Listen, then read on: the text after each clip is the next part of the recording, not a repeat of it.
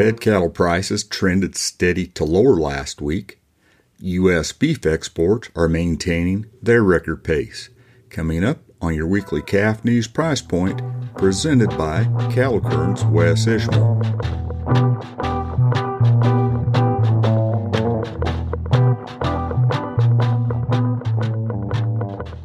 Hello, I'm Wes Ishmael.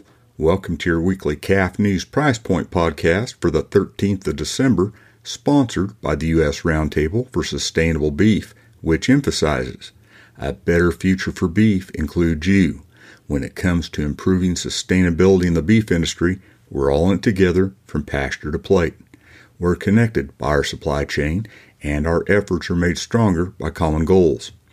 The U.S. Roundtable for Sustainable Beef set goals to maintain and improve our grazing land and water resources, reduce greenhouse gas emissions, increase efficiencies, and care for our animals and our people. When we work together, the benefits come full circle.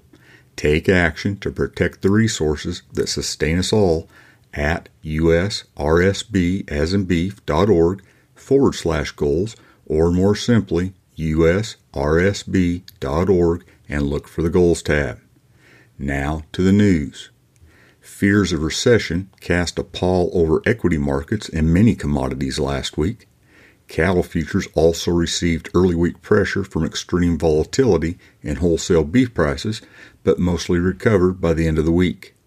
Week to week on Monday, live cattle futures closed an average of 33 cents lower, except for an average of 59 cents higher in the front three contracts, from 27 cents to $1.17 higher. Feeder cattle futures gave back some of the previous week's gains, closing an average of 72 cents lower week to week on Monday, from 12 cents to $1.15 lower. Corn futures closed an average of 12.6 cents higher through the front three contracts week to week on Monday, while soybean futures closed an average of 20.2 cents higher through the front three contracts. Negotiated cash fed cattle prices were mainly steady to lower last week, with live prices steady to $2 lower in the Texas Panhandle at $153 to $155 a hundredweight, steady to $1 higher in Kansas at $156, $1 lower in Nebraska at $156 to $158, and $1 to $2 lower in the Western Corn Belt at $156. Dress prices were $1 to $2 lower in Nebraska at $247, and they were $2 to $3 lower in the Western Corn Belt at $246 to $247.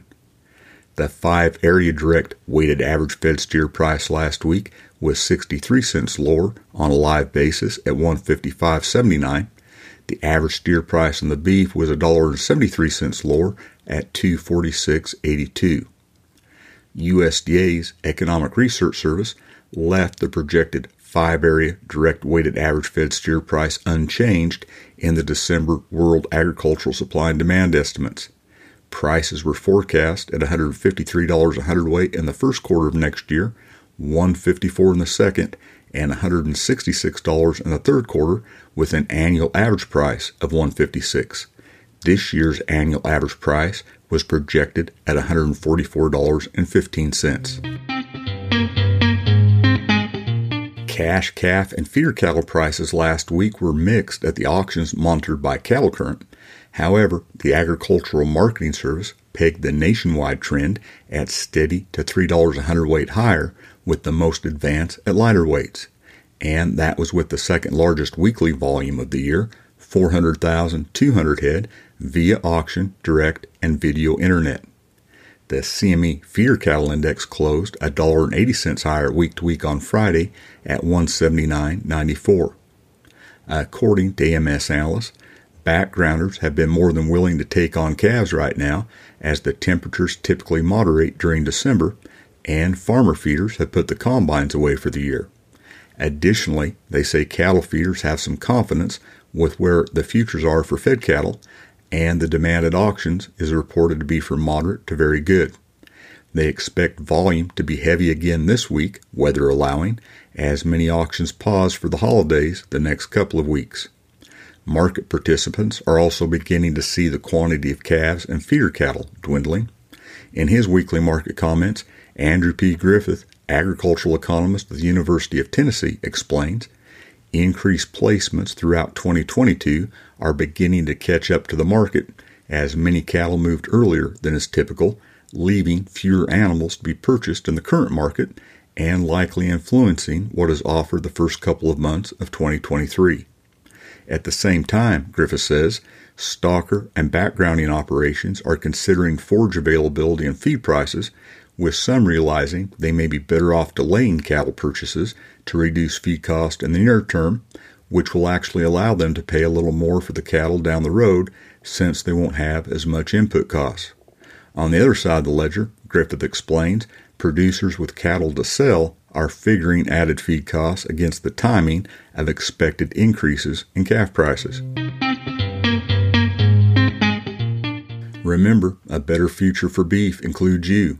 When it comes to improving sustainability in the beef industry, we're all in it together from pasture to plate. We're connected by our supply chain, and our efforts are made stronger by common goals. The U.S. Roundtable for Sustainable Beef set goals to maintain and improve our grazing land and water resources, reduce greenhouse gas emissions, increase efficiencies, and care for our animals and our people. When we work together, the benefits come full circle. Take action to protect the resources that sustain us all at usrsb.org and look for the Goals tab. Despite early week volatility, Choice Box Beef Cutout value was $13.71 higher week to week on Monday at $257.02 hundredweight. Select was $4.57 higher at $225.68. Cattle slaughter and beef production are beginning to decline on a weekly basis, which should be price supportive. Estimated total cattle slaughter last week was 652,000 head, which was 11,000 head fewer than the previous week and 16,000 head fewer than the same week last year. Estimated total year-to-date cattle slaughter, though, of 31.95 million head was 443,000 head more, or 1.4% more than the same time last year. Year-to-date estimated beef production of 26.41 billion pounds was 334.5 million pounds more, or 1.3% more. U.S. beef exports remain resilient and on a record annual pace, according to data released by USDA and compiled by the U.S. Meat Export Federation. October beef exports totaled 125,466 metric tons, which was 8% more than a year ago. Export value was $929.8 million, down 3% from the large total reported in October of last year. In the first 10 months of 2022, beef export value increased 18% from last year's record pace to reach $10.05 billion, topping $10 billion in a single year for only the second time. January through October export volume was 1.25 million metric tons, up 4% from a year earlier. October beef export value equated to $424.82 a head of fed slaughter, down 3% from a year ago, but the January through October average was still up 17% at $459.50. According to Dan Hallstrom, U.S. MEF President and CEO, the October results were remarkable considering the headwinds facing U.S. beef, especially in our large Asian markets. He explains key currencies, such as the Japanese yen and Korean won, had sunk to their lowest levels in decades versus the U.S. dollar, which obviously affected importers' buying power. As well, COVID lockdowns in China were also a concerning factor, especially for buyers in the food service sector. With some recent improvement in exchange rates, Hallstrom says beef exports are well positioned to surpass last year's records. And that's your weekly Calf News Price Point podcast for the 13th of December, sponsored by the U.S. Roundtable for Sustainable Beef. I'm Wes Ishmael. Thanks for listening.